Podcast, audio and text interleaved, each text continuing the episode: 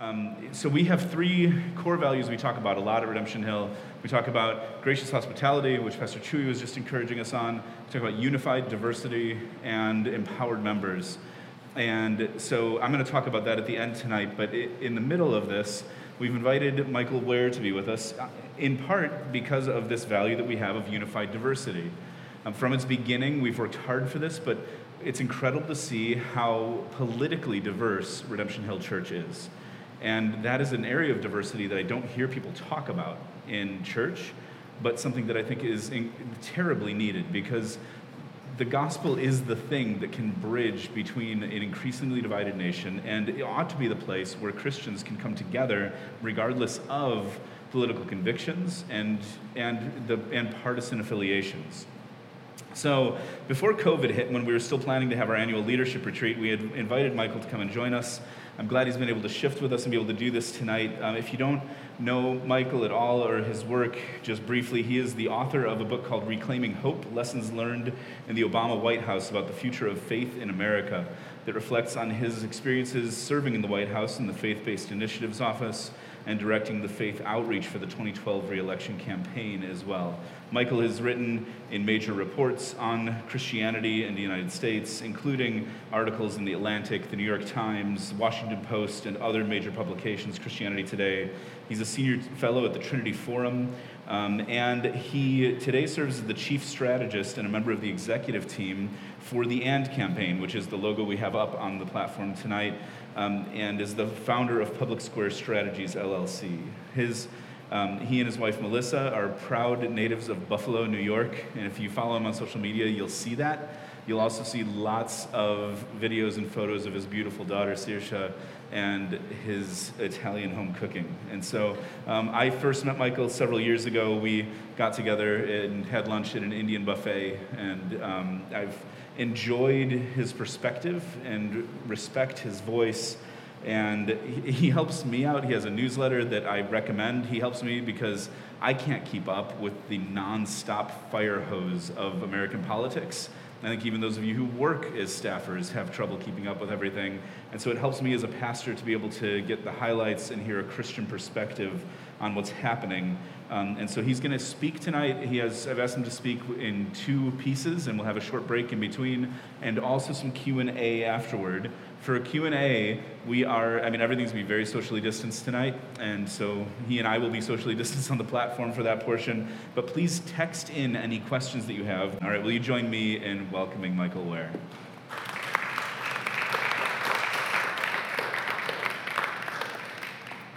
All right, there we go.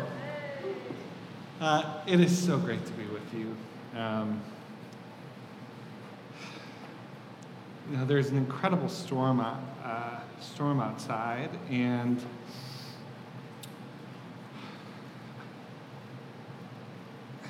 you know, I, uh,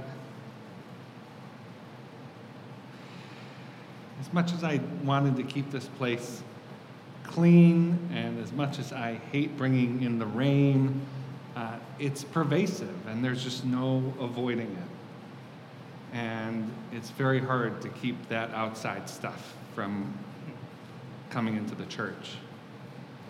Um, so I'm going to talk about politics tonight. Um, I'm so glad I have uh, time to speak with you over sort of two settings. First, I'm going to speak more generally about Christianity and politics, and then after the break, I want to talk more specifically about the church and a problem of disintegration that I think is happening. Um, that we, as spokespeople for Christ, as those in with a responsibility for congregants, need to be thinking carefully about. Um, the last thing, last sort of introductory thing I'll say is um, I can't tell you how seriously I take an opportunity like this. Um, uh, it's, uh, you know, it, it's something else to know that you're sort of parachuting into a, a, church that has a life of its own, and I will be here and I will speak for a couple hours, and I will leave, and Bill's going to have to be responsible for whatever happens. and you all are going to have to be responsible for whatever happens. And so I just hope that whatever I say that is useful, that your hearts are open for it, and that um, whatever I have to say that uh, is uh, not helpful, uh, A, that God will show me that so that I stop saying it, uh, and then B, that it will just not stay uh, in your minds at all. Um, might be helpful since we're spending a decent amount of time together. Let, let me give you just a bit of context on my background, how I ended up working in politics and Christian leadership. Uh, I grew up in Buffalo, New York, uh, in the Rust Belt, son of a single mother who worked multiple jobs to keep our family afloat. Uh, another thing you'll know about me if you follow me on Twitter, uh, big Italian family, and I talk about being Italian. Uh, I was going to say more than I should, but I feel like it's just the right amount. Um, I was very close to my grandfather growing up. My grandfather wasn't a particularly partisan person, uh, but he was civically minded. He served in World War II. When he came back, he was the kind of person who people seemed to go to for their problems. He was very civically involved, and I think that rubbed off on me. And so I was interested in civics from a really young age. Uh, growing up, my family was not particularly religious. Uh, in Buffalo, it seemed as if sort of everyone was born Catholic, and it was a faith of kind of rituals and rhythms that gave structure to the weeks and years.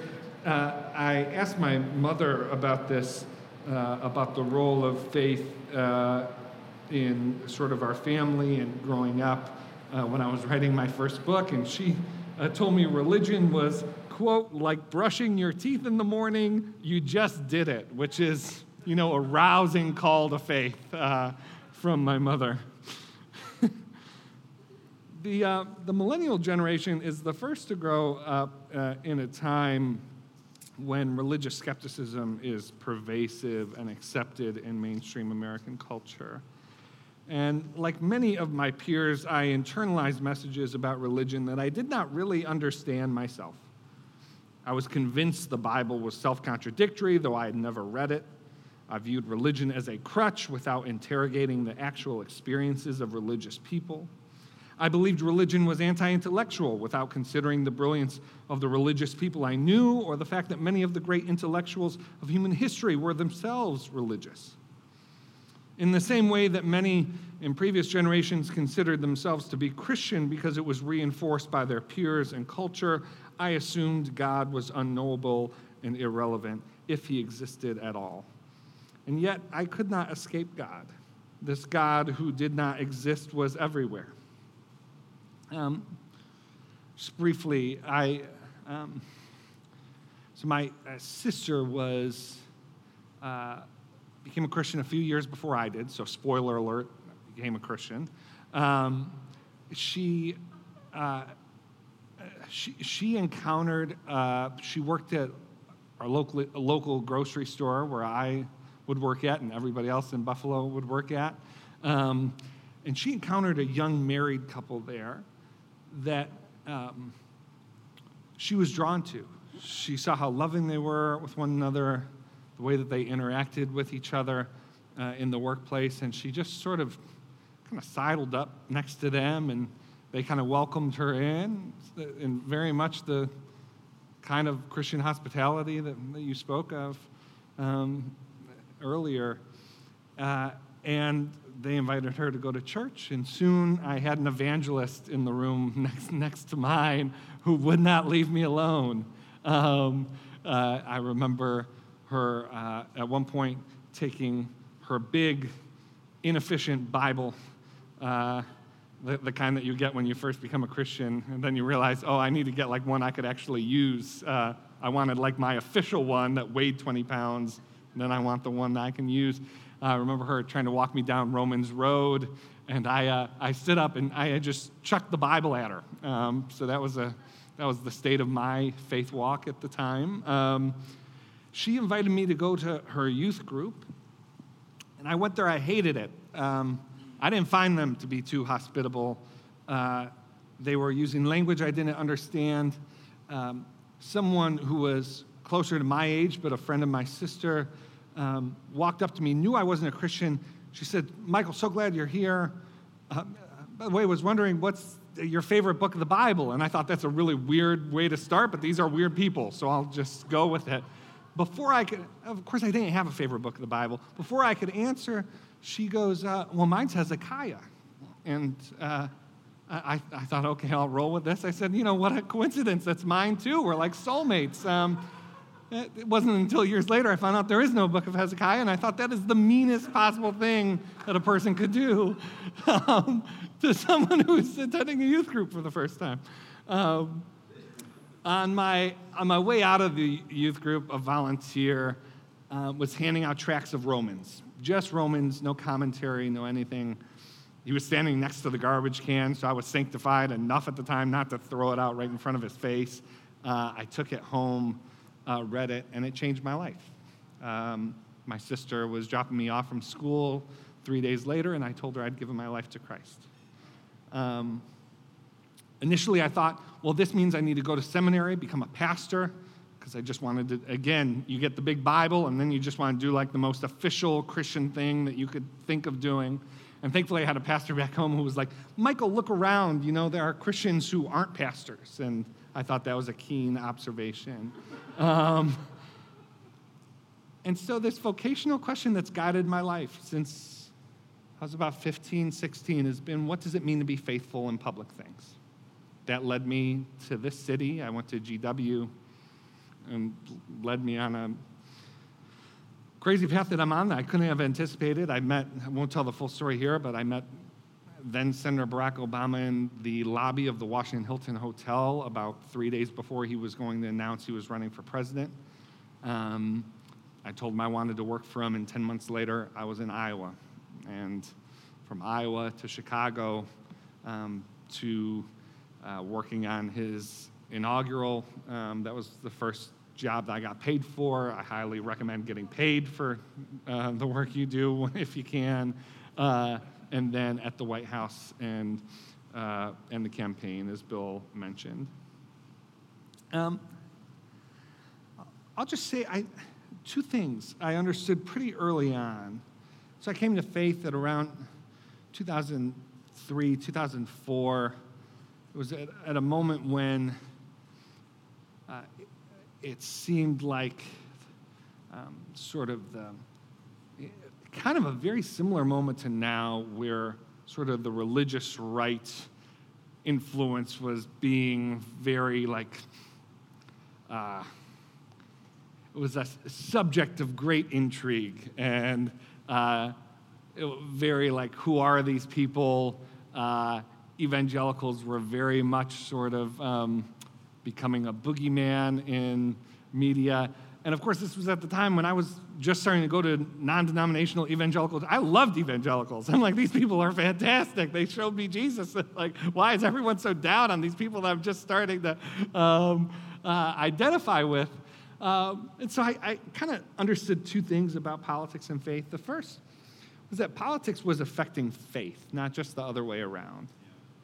I think the impulse we have what, what we hope would be the case is that people are bringing their faith to their politics. What I understood really early on was that people were also bringing their politics to their faith in a way that's mostly unhealthy. Uh, the second thing was I knew that I was never going to feel comfortable in politics again. I had sort of loose political views as a civically interested like ninth grader, 10th grader. Uh, when I became a Christian, I thought, well, gosh, this changes everything, including how I view politics. And my categories were all scrambled. It didn't make any sense anymore to sort of take my marching orders from a political party or a political leader. I just wanted to do what Jesus was asking of me. I wanted to consult with Scripture. So I served in the White House, and uh, sort of that sent me on a road. And uh, I left the White House in 2013. And since I left formally working for the president, as I've traveled the country over the last few years, I've become increasingly concerned about what politics is doing to our communities, our relationships, and our souls. And that's primarily what I want to talk to you about tonight. Religion and politics are the two topics you're not supposed to discuss at the dinner table, so the saying goes. Uh, but have you ever stopped to ask yourself why this is? It wasn't until recently that I came to think that the saying is generally true, but for opposing reasons. People don't want to talk about politics because they hold their views too tightly. Too much of their identity is staked in politics. People don't want to talk about religion because they are haunted by the idea that they do not stake their lives in the spiritual things enough, that God takes up too little space in their life. In his essay, Membership, C.S. Lewis writes A sick society must think much about politics as a sick man must think much about his digestion.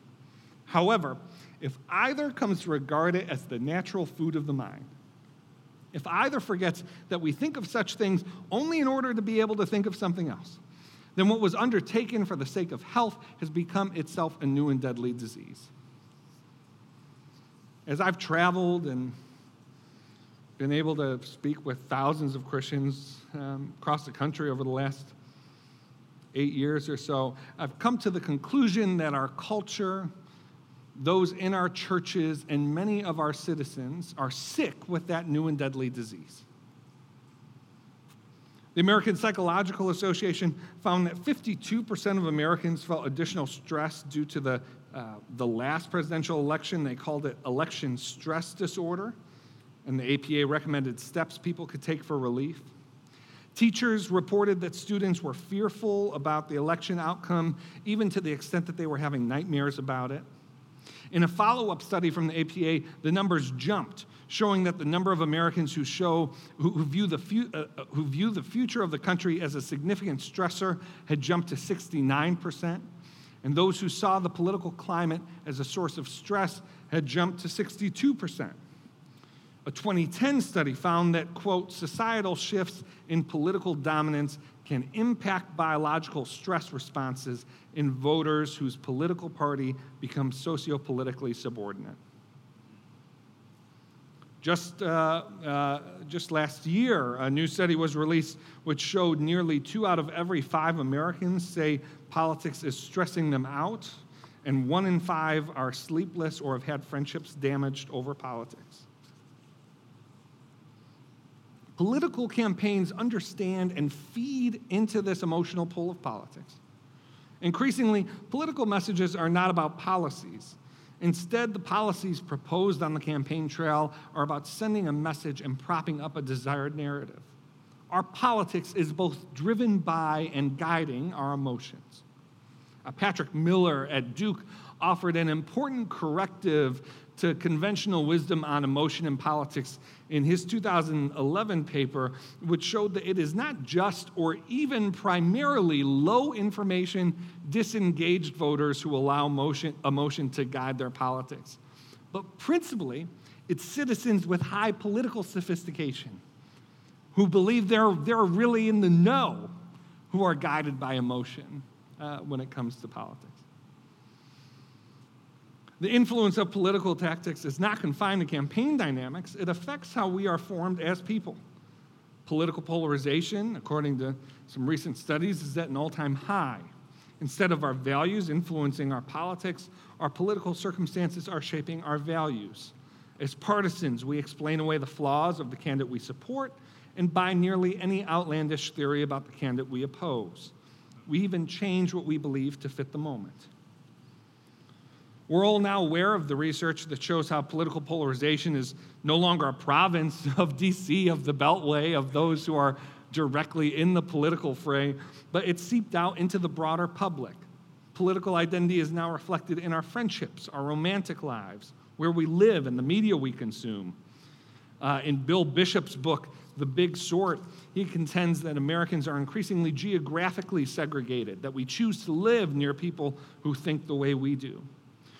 Over the last 50 years, we have seen an 800% increase in the percentage of Americans who would be upset if their child married someone who belonged to a different political party than they do. In 1960, only 5% of Americans felt this way. In 2010, 40% of Americans said they would be deeply upset. Think about what that means. Politics is causing great emotional and spiritual harm in Americans' lives, and a big reason for that is Americans are going to politics to have their spiritual needs met. This is the meaning of rising polarization. It's the cause of our zero sum mentality. Politics does a poor job of meeting spiritual needs, but if it will get your vote, politicians will attempt to fill the spiritual void nonetheless. Our politics can only cause such spiritual harm because our national life has become so spiritually vacuous. What we must recognize if we are to properly diagnose and treat that which ails our politics is that the state of our politics is a reflection of the state of our souls that politicians can only manipulate those most personal parts of ourselves our longings, our loves, our hurts, our passions, and our hatreds for their purposes because we make those things available for their use. The problem is not that we take politics too seriously, but that we take politics seriously in all of the wrong ways. And of course, Christians have been as complicit as anyone else in the state of our politics. We need to come to grips with the fact that the state of our politics, again, is in the end a reflection of the state of our souls, not just those on the outside, a reflection of who we are, the kind of people we are. And for Christians, the problem is not so much that there are broad swaths of Christians who make exceptionally bad contributions to our politics, but rather that for many there is nothing exceptional about our politics at all. We are so often driven by the same self interested, self protecting motives as other voters. We are so often prone to the same partisan rationalizations, same politics of contempt as our political opponents, whoever they are. And so, a reasonable question to ask then, a question many Christians are asking, is why should we even care about politics? Knowing that politics has the risk of exposing such weaknesses in us, knowing that politics has the capacity for causing such harm, isn't withdrawal the best option? And you know, you, you might think, well, we're in DC, probably no one's thinking that way. We all sort of get it. That, that actually hasn't been my experience. Um, I had a friend, David Kuo, who basically served in the role I had in the Bush administration. He wrote a book called Tempting Faith that was about his experience there. David got a brain tumor um, and, and, passed um, years ago. Um, David thought politics was important even as he got disenchanted. Uh, but, but even David, who had been in the mix, who had been there, um, like I said, got disenchanted. Uh, he actually concluded his book with a proposal that Christians take a break from politics. I, I only say that to say um, those of us closest to politics are not immune to, uh, from cynicism and withdrawal.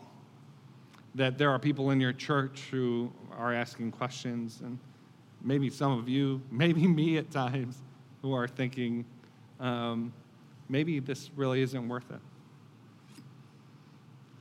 We can draw on many places in Scripture and in the Christian tradition that would help us understand how our faith pushes us toward the public but I just want to talk briefly about Jeremiah's message to the exiles.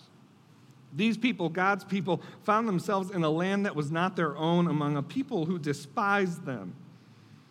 And yet, Jeremiah's prophecy to them did not suggest that they lie low or that they take a posture of opposition toward the Babylonians. No, instead, they are instructed to seek the peace and prosperity of the city to which I have carried you into exile. Pray to the Lord for it, because if it prospers, you too will prosper. For Christians, one inescapable conclusion of this extraordinary command is that we are obliged to work for the benefit and flourishing of all people, whether or not they see the world as we do or agree with us in any way. A Christian's obligation is not to their tribe, but to their God, a God who cares deeply for all people. And if a Christian's political ideas and actions are not intended toward the good of their enemies, their political witness is not Christian in its character. When it is, everybody benefits. Christians care about politics because we care about our neighbors and our communities, and political decisions impact our neighbors' well being. As a citizen, you do not choose to have political influence, you already have it. Therefore, sitting out of politics does not absolve you of blame for the state of our politics. Your sitting out is your choice about how to steward the responsibility you have been given. Faithfulness is not confined to any one sphere of life. It may look different in different arenas, but faithfulness is for all of life, including the political. A holistic pursuit of justice and the well being of our neighbors is inconceivable in this time, in this place, in this country, in this context, without political involvement. Politics is one of the essential forms in which we can love our neighbor. So, what I want to do is begin to stoke in us an imagination for what our politics would look like if Christians were more Christian in politics. How might we think about politics differently if we participated in politics grounded in a confidence that Jesus actually has something worthwhile to offer us in that endeavor? Uh, I've spoken about polarization already, but I want to add a few thoughts about party identity and how it feeds polarization. Because our parties are so polarized and party identity is so profound a cultural force, we find that politicians and political parties have inordinate influence over the views of the citizenry. We have not invested such meaning into what a political party is and what it means to affiliate with one because of the nature of a political party, but because of what is in the interest of political parties and other political actors who benefit from them. That is to say, political parties demand our allegiance not because it is their right, but because it is in their interest. We should be members of a political party because we believe things. We should not believe things because we are members of a political party. Part of the reason our politics is in its current state is that we are in a vicious feedback loop of a citizenry that makes itself available for and incentivizes political tactics that degrade people and degrade our politics. And this leads to a normalization or an embeddedness of these kinds of political tactics and approaches. The question then is how do we break this circuit? And are there viable examples of civic activity that can expand our political and moral imaginations and influence what citizens expect of their politics?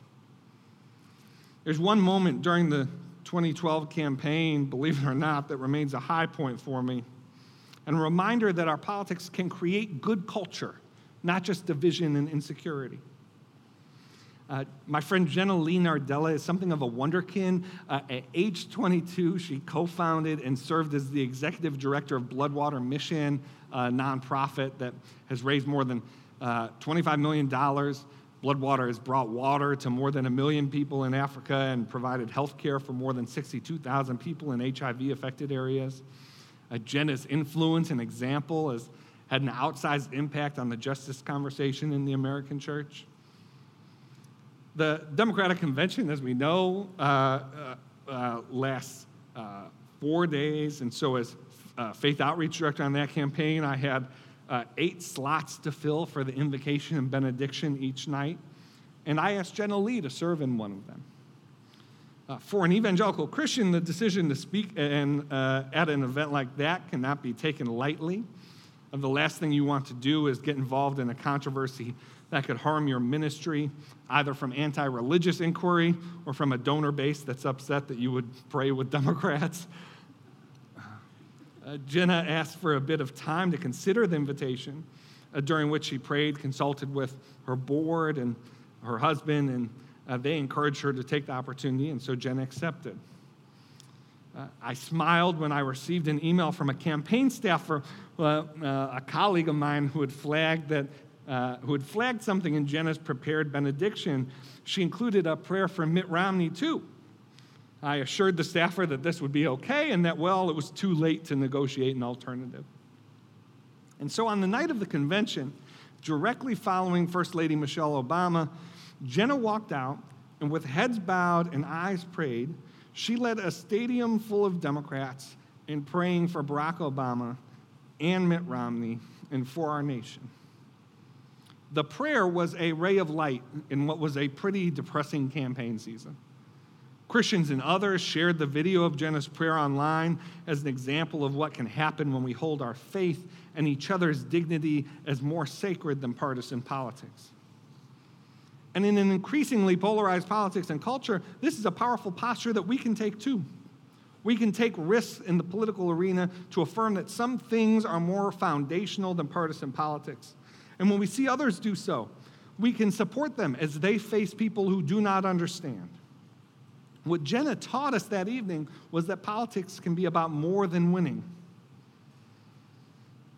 Uh, here's another example of how a biblical imagination might motivate real change from the grassroots up.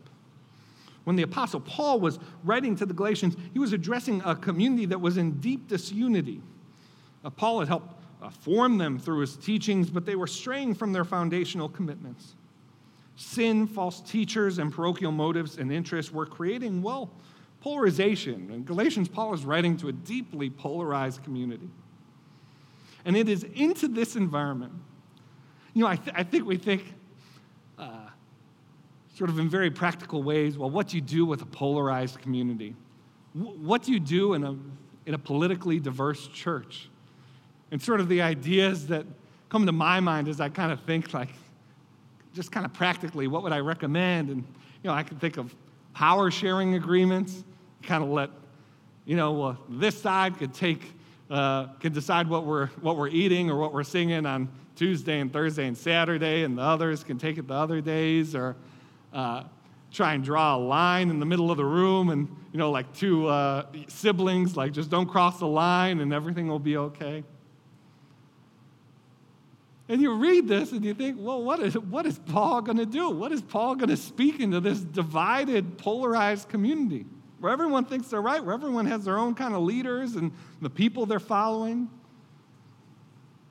And it's into this environment that Paul instructs them to do something radical, something completely contrary to everything polarization promotes.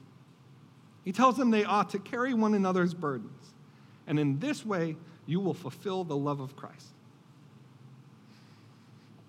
No power sharing, no sort of like, let's just keep the peace here. He says, You're members of the body of Christ. Bear another's burden. His command shows no favoritism. His call is not to one group only, to those with power or without it, or even solely to the strong, to the strong or the weak. Everyone together is part of a community, is children of the same God, and therefore they ought to carry one another's burdens. A nation is a different sort of community, but it is a community the call to carry another's burden is an extraordinary one, but these are extraordinary times. In our increasingly polarized nation, when many elected officials and their strategists believe they need to listen only to those who already agree with them, we must carry our neighbors' burdens into politics with our own. We should ensure those we disagree with are heard as well. There are some structural reforms that we could talk about that some of you may be familiar with. Uh, ranked voting, which I think is something we should look at, multi member districts, which is something that Lee Drutman has challenged. But structural changes like this require a citizenry formed to desire an inclusive democracy and representation. In other words, we could talk all day about campaign finance reform and all, all this stuff. At the end of the day, like the harsh truth, again, is that our politics looks the way it does because at the base level, that's the way we want it. Like, that's the really hard thing we have to come to terms with as individuals, especially as individuals where it's so easy to just say, oh, what are those bums doing? Aren't they just awful? No, they're, they're there because we put them there. From what resources can we draw from to support something like that? Here we get to matters not principally about civic character, but even more deeply about spiritual character, about spiritual formation. We need to become the kind of people our politics needs. And all of what I've suggested today is drawn from my conviction that the gospel is real and that there are resources made available to us by God that we can draw on today not just for the personal and the private, but for the public as well. Let me kind of close with this. Um, Dallas Willard, who I'm going to be talking about in a more extended way in my next talk, meant a great deal to me. Uh, he defines joy as a pervasive and constant sense of well being. Joy, a pervasive and constant sense of well being. In my events over the last few years, I've been asking groups uh, how much of our public dialogue has been filled with a pervasive and constant sense of well being, would you say? I don't know if you caught any of the conventions over the last couple of weeks. Did you get a sense of a pervasive and constant sense of well being from those political conventions? Yeah, I, yeah, it's a laugh line. I've been thinking a lot about the 23rd Psalm lately. I'd always kind of associated the Psalm with formal services and kitschy backdrops. It was a psalm maybe for quiet moments, peaceful reflection, something to take on retreat or put in a frame for a corner of the living room. This is to miss its meaning. The 23rd Psalm is not just for the backdrop of our lives or reminder in the moments when we finally catch our breath. No, this psalm is meant for when we are in the very thick of life, the very moment of crisis. David, of course, was not someone who lived a simple life. He was a warrior and a king. He led armies and slayed giants. He faced major trials, many of his own making. And it is with his enemies before him, the walls closing in, that David finds peace and that David finds joy. And this is because David knew and trusted the shepherd. Today, the same God who led David beside still waters and who prepared a table for him in the midst of his trial, that God is alive and well today. And if you have cast your lot with Jesus, he says that we can abide in him and he will take care of our needs. And if David can find security in God as others plot his demise, surely we can trust Jesus in our circumstances, personal and political. This doesn't mean that we ignore reality. Uh, the current um, pastor at Ebenezer Baptist Church, the church uh, where King served as pastor, says it takes a tough mind and tender heart to hold on to hope. And he's drawing on King directly there. Hope is not a cute way to obfuscate our circumstances, hope clarifies them. This is the great relief of the psalm that David is able to acknowledge that he walks through the valley of the shadow of death, but God meets him right there in the mess with blessing and anointing and comfort. One of my favorite passages of Scripture, Jesus says this, ama- this amazing thing, just blew me away one day. Uh, if you love me, you will obey my teachings, and my Father will love you, and we will come to you and make our home with you. It's an incredible promise of Scripture. This is a time when many Christians feel politically homeless, and I understand that feeling. I feel it too. But the crisis for Christians is not that we are politically homeless. The crisis is that we ever thought we could make our home in politics at all. Our home is with Him who has made His home in us, and our hope is in the kingdom that is right at hand. If we find ourselves in Babylon, let's make sure we don't find ourselves becoming Babylonians. That's the warning in Jeremiah. Not these people are coming out to get you, but be careful, you may become like these people. The time for self serving parochialism is over. The time for looking to politics for self affirmation and cultural expression has long passed. Christians go to politics to advance justice and affirm dignity. We get our spiritual needs met elsewhere. It is time for Christians to stop looking to politics for hope and to start carrying kingdom hope into politics with us out of love of God and for the good of our neighbors. Thank you.